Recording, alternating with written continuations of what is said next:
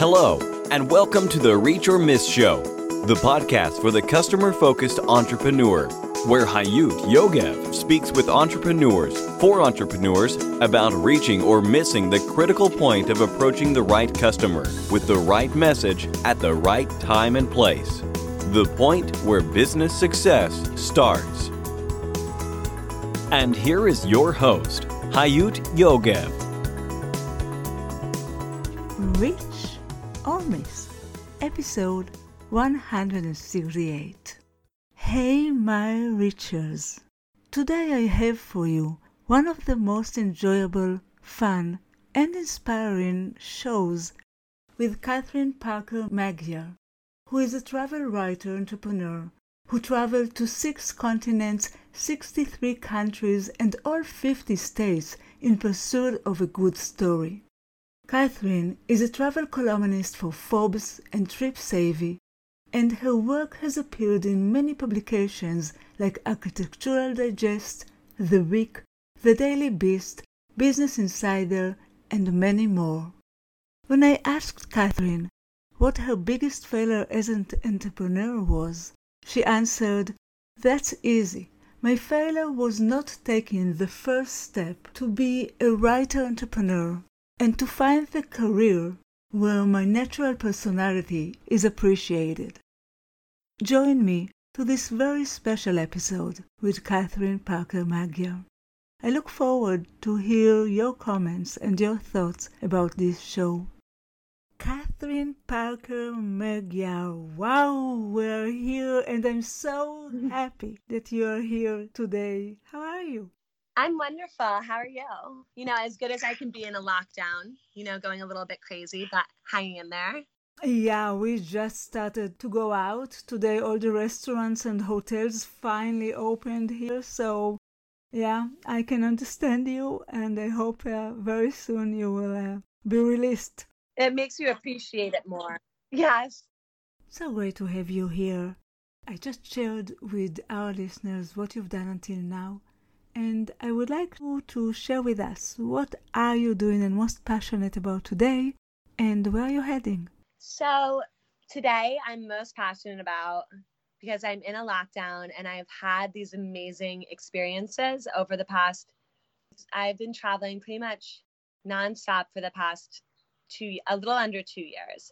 I went to like 41 countries in 23 months. I really sort of saw so much and I was moving so quickly that it sort of felt normal, and then being forced to slow down and take stock of what I've seen and, you know, what I took away from everything.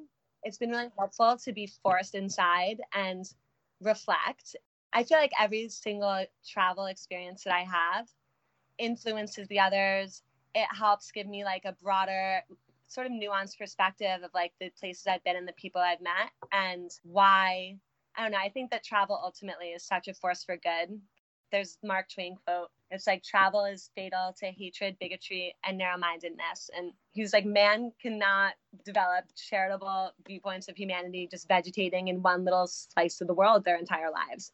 So I took the hat and was like, you know, when I was traveling, I was so invigorated and just constantly, I felt I was just getting constant affirmations of the goodness of society and people. You know, it doesn't matter where you are in the world. Like, what I found is people extremely similar, and there's just so much beauty, and just I had a very optimistic outlook despite, you know, the political turmoil in the United States of America. I was not here that much. And then coming back and being in lockdown, and suddenly I'm not meeting new people, and I'm watching the 24-hour cable news network, and I'm feeling sort of frustrated. I was feeling sort of hopeless. And then what I did is, and this was supposed to be a hobby, and now it's turned into what I'm passionate about and what has motivated me moving forward, is I started scrapbooking, which is something I never would have had the time to do.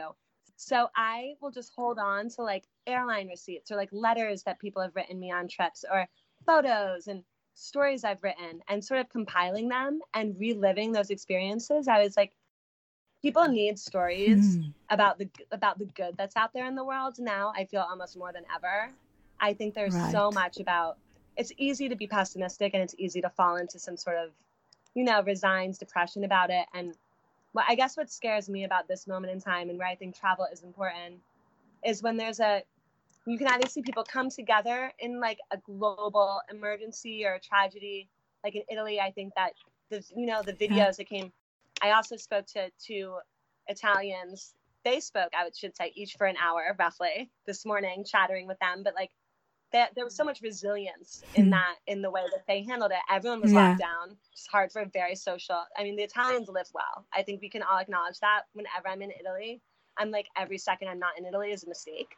But, there was just like this sense of like goodness that came out of it. Like people can find the bright spots. But then the flip side of that is, I've seen, my president and like, I might call it like the Kung Flu disease and just like being so racist now towards Asian people. And it's like, really, like we had September 11th with Muslims. We've had African-Americans. It's just it's so dispiriting and so horrific. And I don't know. I just think I think that it's important for people to realize that like all over the world, people are people. People are not always their governments, and everyone's just trying to struggle to stay alive. Everyone deals with heartache and regret. Everyone has hopes. Most people enjoy a cocktail at the end of the day, like people, there's more that unites us than divides us. So I've been working towards compiling my favorite stories from my trips that maybe I haven't written yet. There are some stories that I haven't written yet because they're sort of bigger, and I want to compile them into like a book. I mean, a collection, certainly. I've already sort of done that. Like some of the pieces I've written have been more personal than others. Like I wrote this, my first trip to Kenya was one where I truly felt that my perspective on like the scale of the world changed, which sounds so dramatic. But when you're somewhere and you just feel profoundly like hopeful, change, etc. I made some friends on that trip who I still speak to every week, and that was a more personal story. And the Amazon rainforest. How long were you there? I was only there for 1 week. And I think that is something that's interesting, is a lot of people will be like, well, I have to take 2 weeks minimum if I'm going to do an Africa trip, or I can't go to China for 5 days. You need to go to China for like 10 days. But I'm telling you, like a lot of like, and as a professional traveler, I think the biggest thing is like being in the moment, honestly, rallying as much energy as you have, because and sort of planning things. Like, I don't know how other people operate, but if I have an empty day in my schedule, it's very hard for me to be like, oh, I just wandered and had a great day. Sometimes I find myself on Instagram, or I find myself distracted. I feel like if you arrive in a country, you know where you want to go. And I think the best example would be, I really wanted to go to Forbidden City in Beijing. And just the way that the timing worked out, we were in Xi'an, which was spectacular. And then we were in Beijing, and oh my God, the fog lifted, the smog lifted. We went to the Great Wall of China. It was like everything I'd ever dreamed the Great Wall of China would be, times 100. And the next morning, I knew I had to fly back to, oh my God, I was flying to New York and then Nairobi that day. But I had 4 hours, and I was like, I need to go to the Forbidden City. And my friends who were on the trip, other travel writers, were like, oh, Katie, you need a full day for that. You can't go just for a morning. Like, you're not going to get anything out of it. And I was like, physically, like, just let me go. Do you know what I mean? So I went with two of our hosts. And the second that I walked through those gates, and I mean, it's so crowded. Like, I felt history come alive for me in a way that, like, my father, for example, it's very easy for him. We're in Rome, and he'll look at a slab of marble and be like, oh, Caesar did this. And then they had a really big conversation about, like, it comes alive for him so easily. And in Tiananmen, like, I felt like the weight of history, and I just felt so inspired by it. And I mean, by the end of a week in China, I was extremely good at, navigating the non-queue situation. I like made my way all the way to like the front towards the throne. I like explored, and I was happy. At the end of the day, like, you only have one life. If you keep waiting to have the perfect time and the perfect amount of money and the perfect schedule to go somewhere, you're never going to go there. Of course. Yeah. How did you start? What is your career path? I know that you started from advertising. How did you come up being a traveling writer? Tell me the story of your entrepreneurship. I hope this story inspires people who feel like, oh, maybe it's too late, or they feel trapped, because I had always wanted to be a writer. I remember in fourth grade, I was horrible at math, but in fourth grade, I wrote a poem about how the sun and the rain persuaded a rainbow to stretch its beauty. And my teacher was like, this is fabulous, you know? And I was just like, I love this. And it was just something that came very naturally to me. And I loved, and I just loved to write. It was something that for me, I feel like I can make sense of my own experiences by writing. And I feel like that's what I love about, travel writing is, you know, another passion of mine is to travel. But beyond traveling, like I always feel like I would come back from a trip, or I always want to share with everyone and sort of, you know, there's nothing more boring than listening to another person's vacation. But also like, I guess I was actually in Israel. I went to Israel, Palestine, Jordan. Really? Yes. And it was with my sister. My entire family is more impressive than I am. I have to caveat that. So perhaps they should be on this, but she was a Fulbright scholar and living in Amman. And she's now getting her doctorate in Middle Eastern studies. And I'd never been to the Middle East before. Wow. I've done a lot of travel. Like I've been to all 50 states. I've been to a lot of places, you know, in Europe, etc. But landing in Israel, I mean, just the level of history, but going from Israel to Palestine to Jordan, and then just you're confronted with these stereotypes and these prejudices that you don't even realize that you have until you are in the middle of it. And you're wondering, why am I like, when I would hear the call to prayer, the first couple days, I would get nervous and it made me scared. And then I was like, why am I getting nervous? And then I realized whenever I'd heard the call to prayer before in my lifetime, truly, it was to symbolize a terrorist attack was coming. And I think you can't overestimate or overstate how much, like, you know, popular culture and dialogue, like after September 11th, I grew up right outside New York City, and my area was like one of the hardest hit from the attacks. And I think, I mean, we don't need to go so into politics, but I think that by conflating Al-Qaeda with Afghanistan, with Iraq, it became sort of the entire region, you know what I mean? And it was just, and just being there. And what always strikes me the most, and this is like a theme wherever I go, it's like the people, because the people are the place, the people are the story. And they're always like, I mean, I love a good landscape. I love a great city, but like, it's meeting, like seeing the customs, like seeing like the hospitality, and I don't know, hearing people tell their tales. And what struck me about the Middle East was how kind people are, like beyond, like I have light blonde hair. And my sister was like, listen, before you come here, you need to know that this is like a culture of recognition. And I was like, okay, what do you like?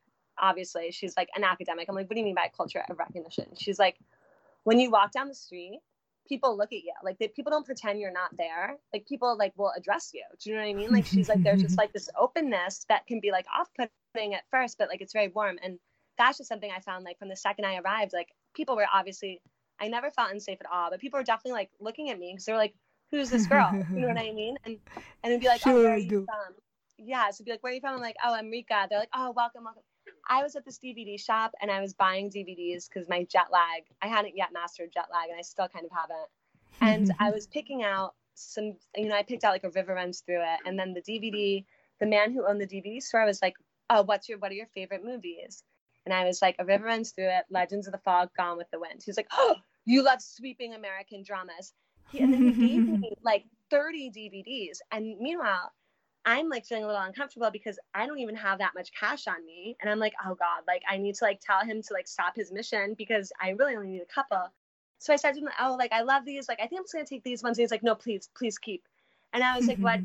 Why? And he was like, you are Biff's sister. He goes, Biff is the Rose of Jordan. Please keep, please have these. Like, just like this is like level of just like you can't compliment someone's item without someone trying to give it to you. Do you know what I mean? Like, exactly.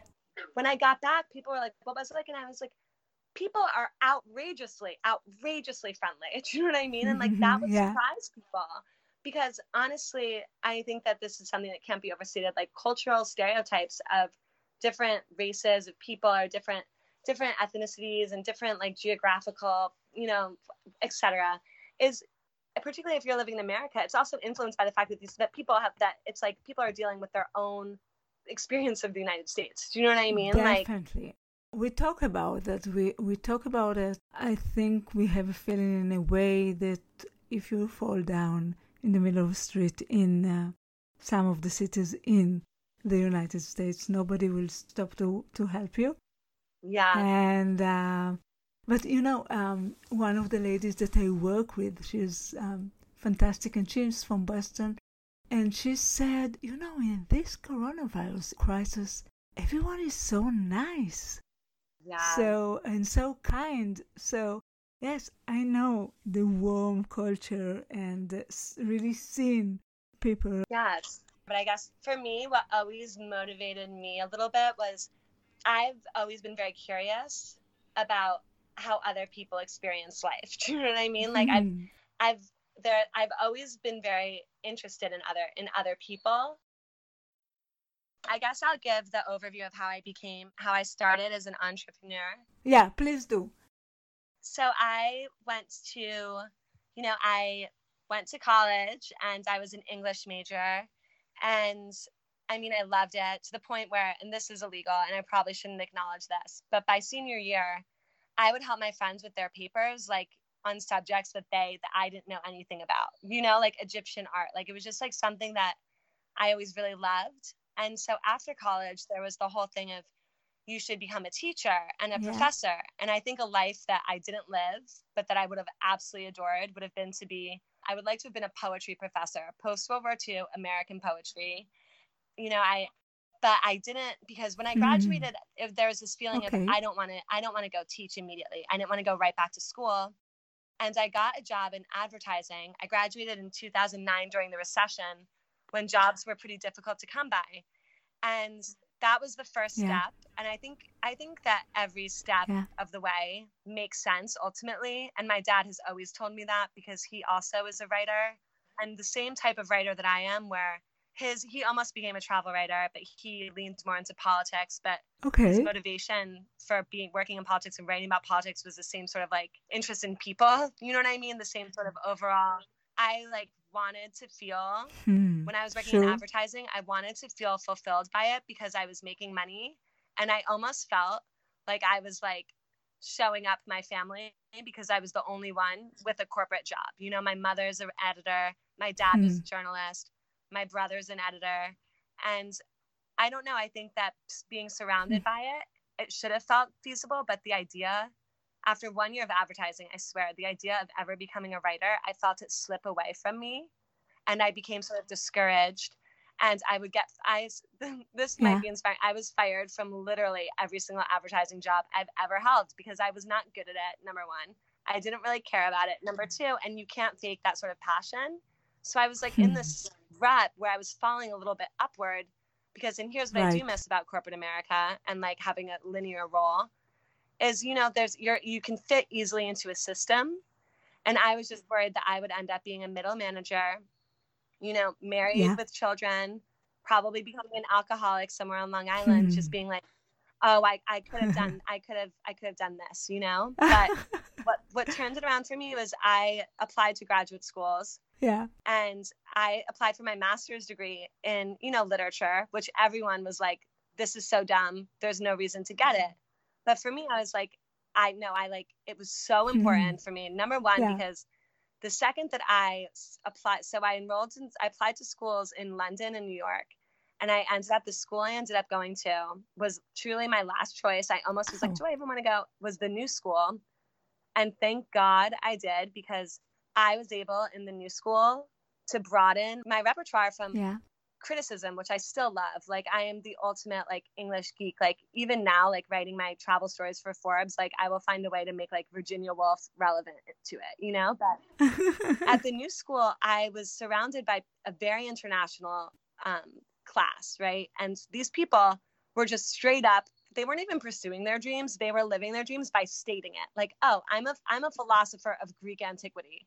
And it's like, okay, if you're a philosopher of Greek antiquity, like I can be a writer, you know, and being around people who are passionate in a way that shared my passions, that I have the most wonderful friends in the world, but most of my friends aren't, you know, travel writers, you know, we connect on different things.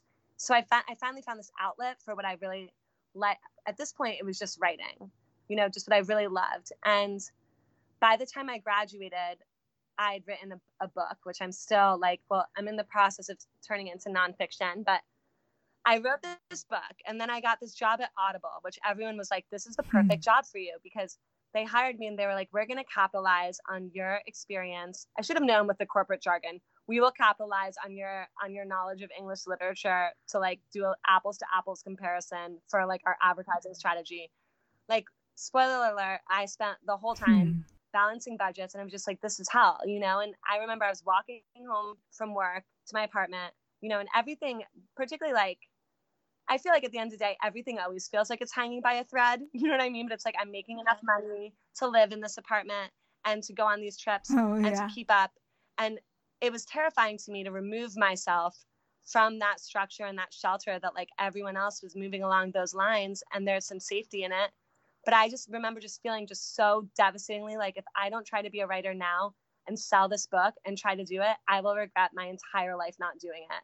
So like, I ended up like, I was in my apartment for like 5 more months and then I moved home with my parents, and I'm have to qualify here. I don't regret my 20s living in New York City and like working in advertising, because I love to socialize. Like I love to live. Like, it's not like I'm like, oh great, I can move home and only write. Like, you know, I missed like drinks on a Tuesday, but like, I didn't even realize that those were the sacrifices I was making, because just the act of writing made me feel fulfilled immediately. Like, I didn't even realize like I'm going to become an entrepreneur. At first I was like, I'm going to try to get a job on staff, which is very difficult for people who are looking to break into like the journalism space and the media world.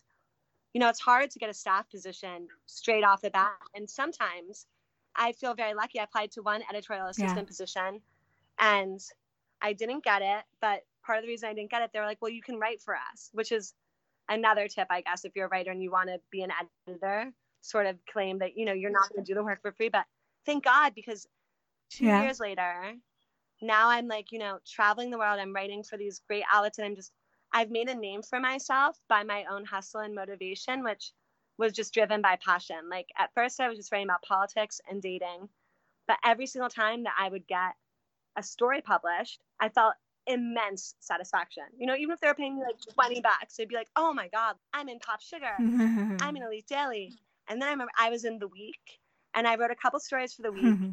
Particularly nowadays, like, you know, you see trends going through. Definitely. Going through journalism, you know, now I feel like with fiction, at least, there's a tendency to pare everything down. Like Hemingway on a major diet, you know, like he walked into the room, this was this, and not to reach too far with like what your story means. You know what I mean? To be like, this is a story about 32-year-olds in Brooklyn who are navigating a friendship fallout. No, like if I'm going to be in your head for hundreds of pages, and quite frankly, if I'm going to be in your head for 1,000 words, like I want you to go for it. Do you know what I mean? You've got my time here. You've got my attention. Like say something, you know? And I found that like, for me, like, I don't know how to say better. Like, I guess like the story, I just wrote a story about how learning to scuba dive in Curacao.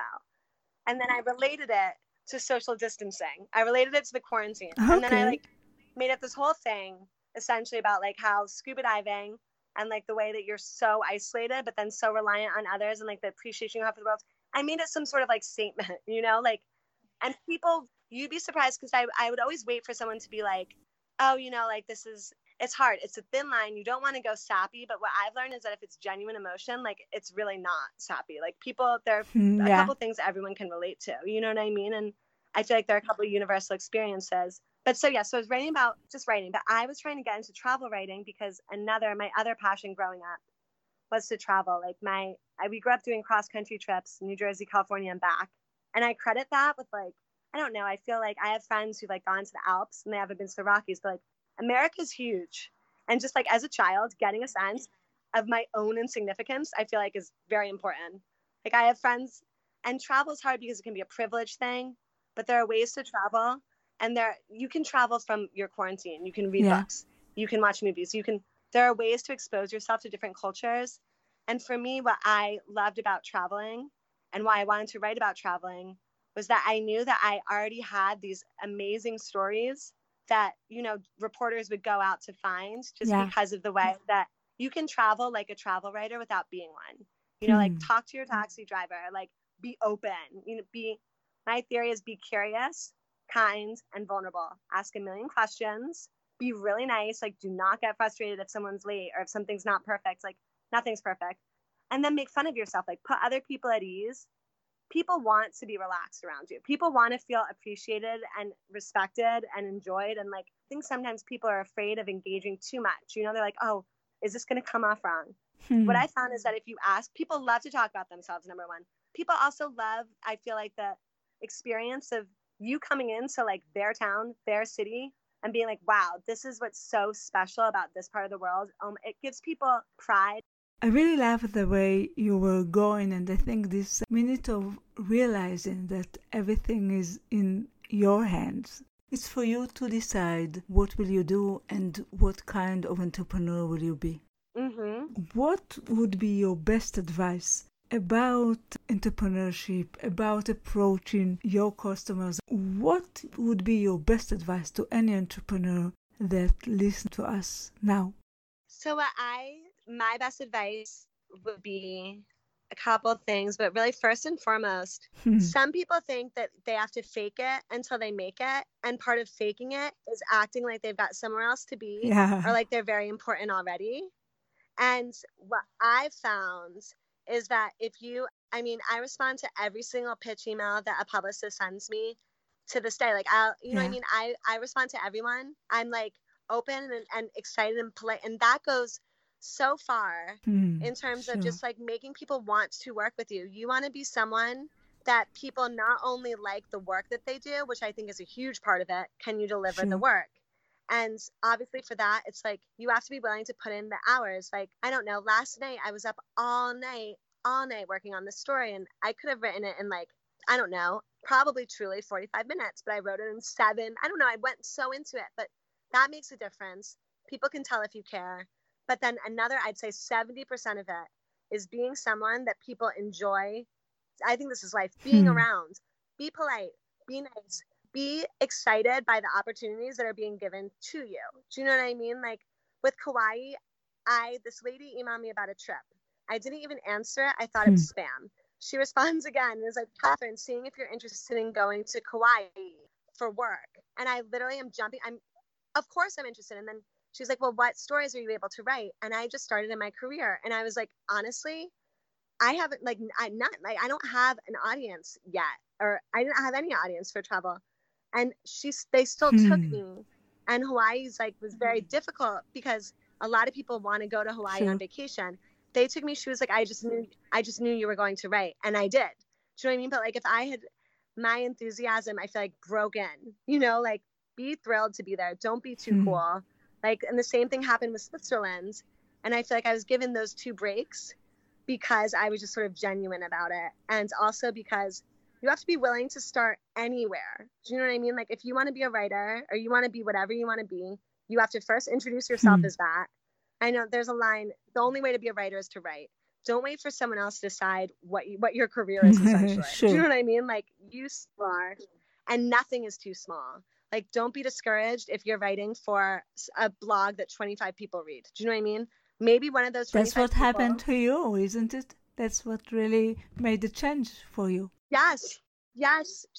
She read that I was discovered by the travel industry because someone who worked in tourism read an article I wrote in Elite Daily about a text message breakup, went to my website and saw that I had 70 stories about travel. And she was like, oh, she's interested in travel too. I want to meet her. Do you know what I mean? But those stories that I wrote, I wrote them for $10 essentially. And I didn't think that they were going to go anywhere, but they did. And what I'm saying is, don't wait until the New Yorker knocks on your door to give it your all. And don't make the mistake of thinking that the way to show that you're a professional and that you're an expert is to be condescending or judgmental or removed. Particularly if you want to work in the travel industry, the people who are the most successful in the travel industry are the kindest people who are genuinely interested in what they're doing, and I just find that that was rewarded. But I think that the third thing of how to establish yourself is, if you're going to be an entrepreneur, you're giving up a lot for the chance to build out your own space. Make sure it's a space that you love, because sometimes I miss health insurance. I miss having a day where I went to work, I had a couple meetings, and like I sent emails and I did my status, and that was it. Like I miss sometimes not having to work so hard, sure. you know, but the payoff is so big in the work. And the thing is if you pursue a dream, you are going to feel, and if it's the right dream, you're going to feel fulfilled immediately. That's at least what I found. And it just, it's a self-building thing, and have faith in yourself. Truly have confidence in yourself. And the right dream is your dream. It's what you want to dream, isn't it? Yeah.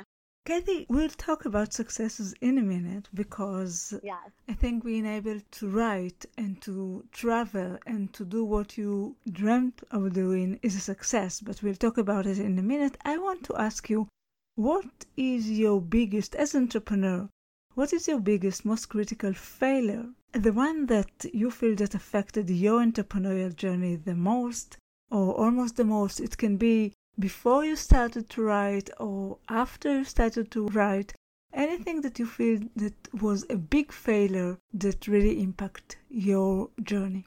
So easily my failure before this journey was not taking the first step. You know, like I was wanting to be a writer. I was such a cliche. I was a writer who didn't write. You know, I was working in advertising like F. Scott Fitzgerald before me, you know, but less glamorous and less, you know, without the Great Gatsby. And I couldn't imagine myself being a writer. It just seemed impossible to me, even though I knew on some level that I was good at it, you know, because you know if there's something that sure. I could tell when I turned a phrase. I was like, but nobody was reading it. You know, I was in grad school, I was writing about poetry, which in college I wrote, I was a poetry major, but you know, not everyone wanted to read about, you know, the death drive. Definitely. I think that people get embarrassed by their dreams because they feel like they will never achieve them. So to talk about them is almost embarrassing. At least that's what I found. I was so repressed about it that I would be 22, out with my friends, having a great night. And then I would start to cry about how I was never going to be a writer and how I just was never going to do what I really wanted to do. And I felt it was embarrassing to not be doing what you wanted to do. And the first step towards anything is just to straight up, just like do it, like find out the next easiest step. For me, when I was in advertising, I knew I was like, I should freelance. And, you know, I think it's like, Wallace Stevens worked as an insurance salesman and a spectacular poet, and he was able to do both. But I really, you know, I wasn't able to do both. I need some sort of structure because I am a writer and I need a deadline. Going to graduate school and being around writers got me to tap back into it. And I know people go back and forth about like advanced degrees, but if you're someone who's nervous about like, if you want to work as an environmentalist, if you want to work in if you want to work in diplomacy, if you want to work in politics, like find your people, find your tribe, and just start to do it. The failure for me was that I was paralyzed by indecision, and I was paralyzed of failure before even doing it. Got it. Like I would be nervous about applying for a job if I wouldn't get it, or I was so afraid of failing at writing. That I didn't pursue it full time. Katie, can you tell us the story of your greatest, most significant success as an entrepreneur? I had just started travel writing. I went to Hawaii and then I went to Mexico. Yeah. I went on a couple trips and I went, take every lunch. Here's another thing. If you're an entrepreneur, take every single meeting. You have no idea. You know, it might not be something you're interested in, but then they know someone who knows someone. I already was interested. It was this meeting with this Satoshi Japan. Yeah. And it was fascinating. And I talked to this woman who is a mentor of mine. And, you know, she works in travel. And we spoke about, you know, our dream trips. And I was like, I am dying to go to Kenya. I was like, I just know, I've just wanted to go my whole life. And she was like, oh my God, like I'm working with the Kenya Airways for the first direct flight from New York to Nairobi. Like, I'll keep you posted. And I was like, oh my God, like so excited. But also like, how would I be on this trip? Do you know what I mean? Like little do I know, like she emails me and it's sort of vague because, you know, I didn't know if it was going to happen or not, just because, you know, I was just starting out. As long as I got this trip invitation, partially because I connected with this. I went to Kenya and it was the most spectacular trip of my entire life. Like I landed, we met the deputy president. It was a huge moment. We traveled the countryside. And then that was a huge peak for me because after being in Kenya, it was like, okay, like this is, I'm at a point, I was given this chance, right? I was given this great opportunity and I felt so much pressure. What are you going to make of it? What's your story cannot be 10 things to pack for safari. So I like was laboring over the story. I was like, this has to be the most captivating, empathetic and just like amazing story of all time. Like I wanted the experience I had to be on the page. I labored over it. And I was writing for Britain Co., which is a millennial publication. And here's another thing too, like the medium, I loved writing for Britain Co. People get hung up like, they write, if it's a publication that will write about the 10 best lip glosses, I don't have to give it my all. Always give it your all. My Kenya story was like the pride of Africa. Why now is the time to come home to Kenya? And I was worried about all these things. It was me, white girl goes to Africa. Like I was just worried about, and it did ruin my heart in that piece. And I think it established, like I felt proud when it was published. I felt really proud at the reaction, and that's when I started getting like emails from other people who like work and travel who are like, I cried reading it, and I really went for it. My last sentence was like, Kenya, like, is where we first learn to become human. Like maybe it's where we need to return to feel human again. I went for it and it worked, Do you see the success as your ability to go to Kenya or the story that you wrote about it at the end of the day?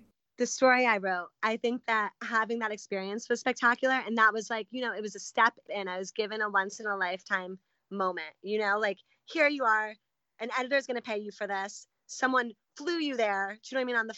It was the first direct flight from New York City to Nairobi. It felt monumentous. Like the speech that was given by the deputy president was huge. It was because it was a big moment for like East Africa, America relations, but also it was a big moment for Kenya and for travel and for suddenly this place is more accessible. And I wanted to, and I felt like I could have done it. And there's so much that's written online these days. There's so much written these days that it's easy to get lost in the shuffle.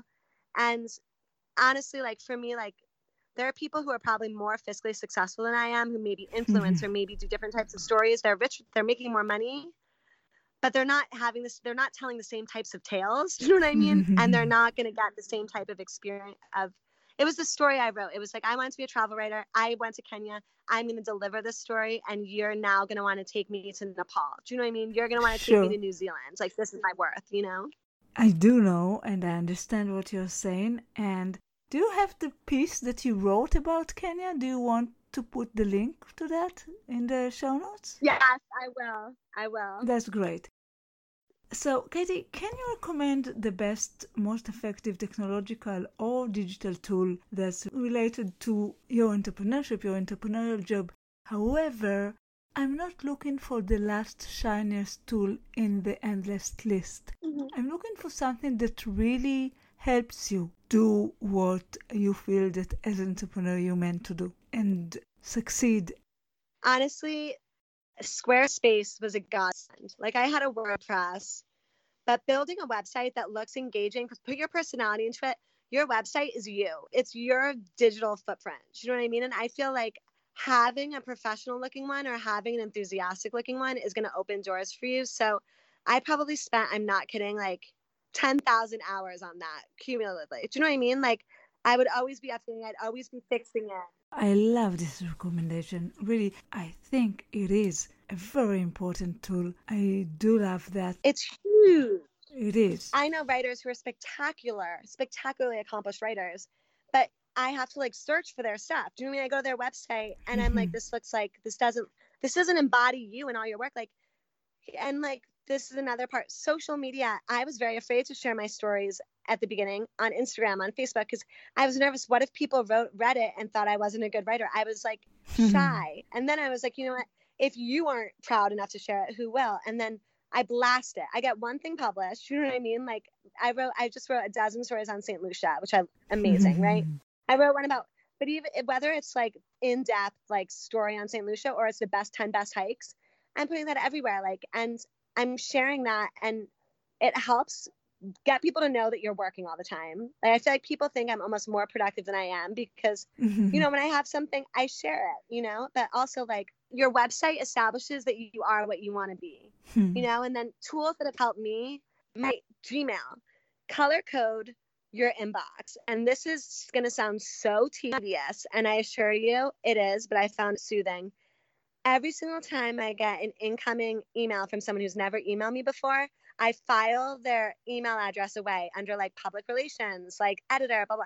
And then I give them a different color label so I can look, stay on top of it. Because when you're an entrepreneur, you're going to get emails from your friends. You're going to get logistics about a wedding. You're going to get your flight confirmation, an assignment, your payment, everything all in one place. And you're going to, if you're a creative person, I mean, I'm much better at, you know, coming up with a story than I am about. I think it's a beautiful advice. And really practical. I'm going to use it. And Grammarly is a godsend. I love it. It is this app, and it is a grammar app, but it's critical of you a little bit. It's like editor looking over my shoulder.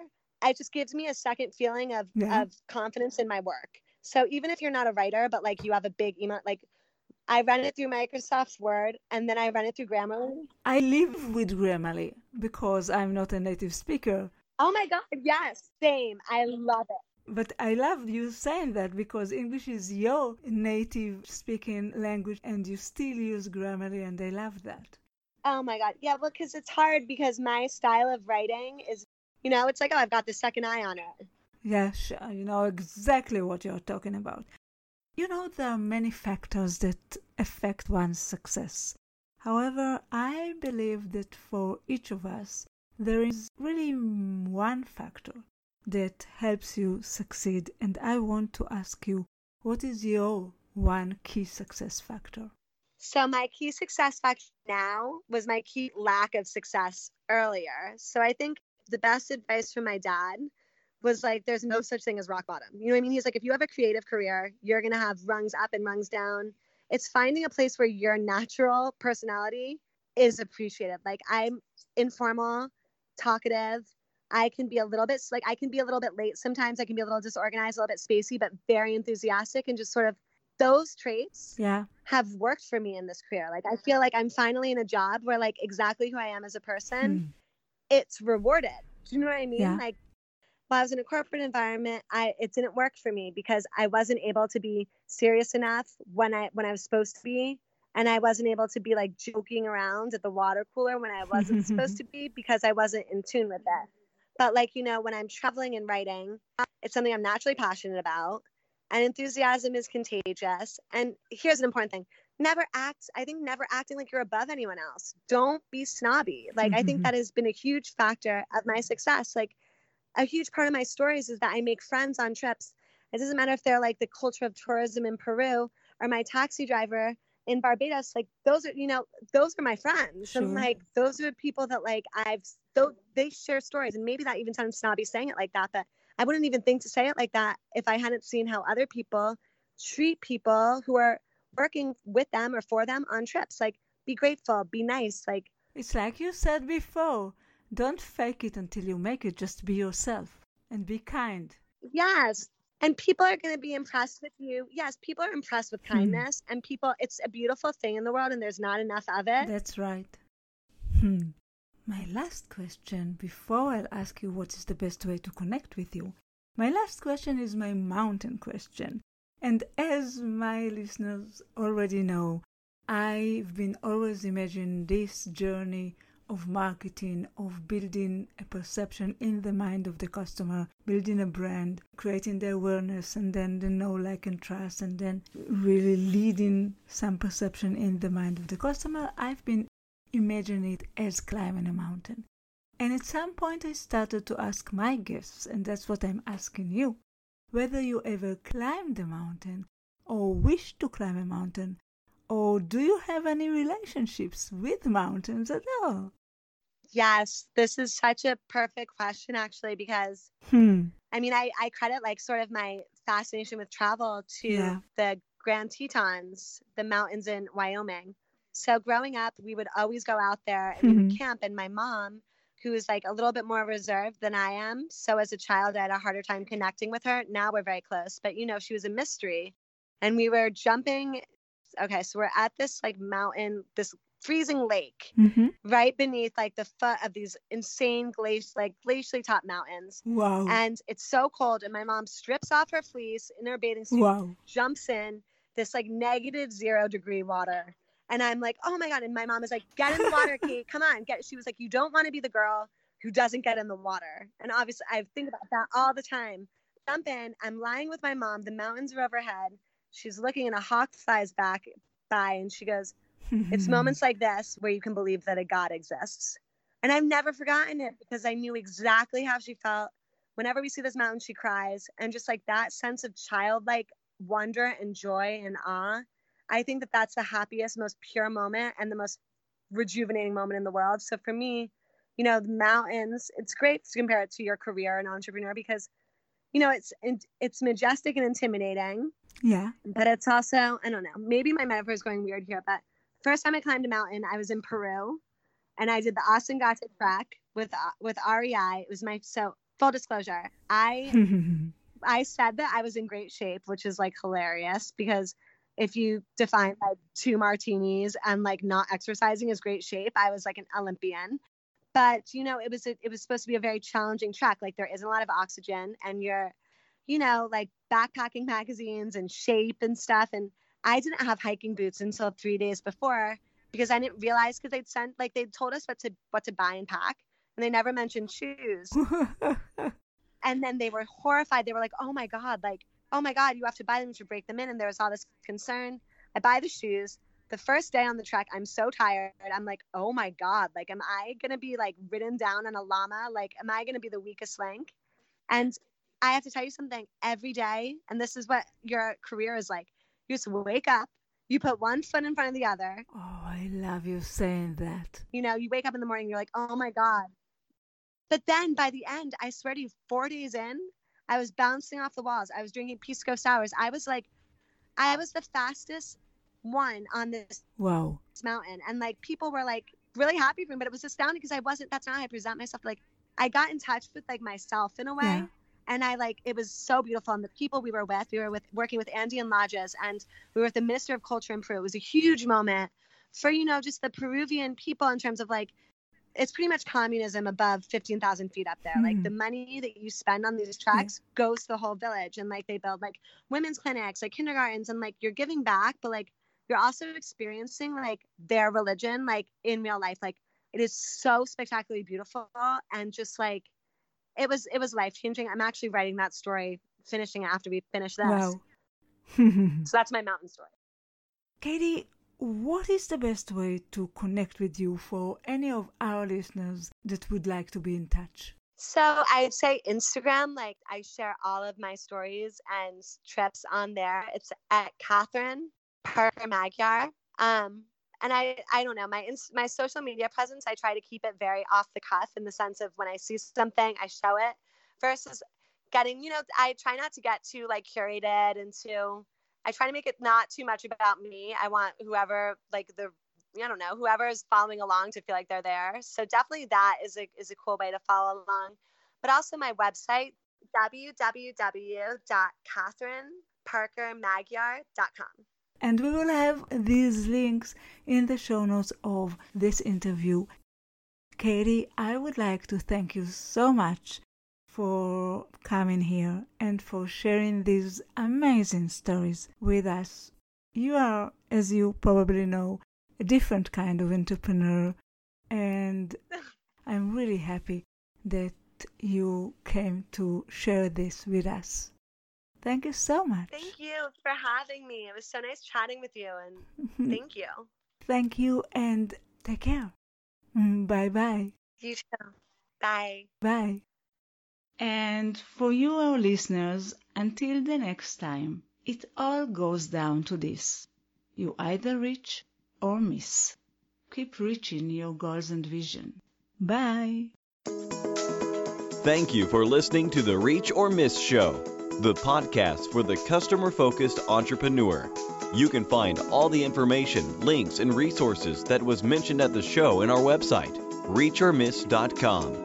See you next week.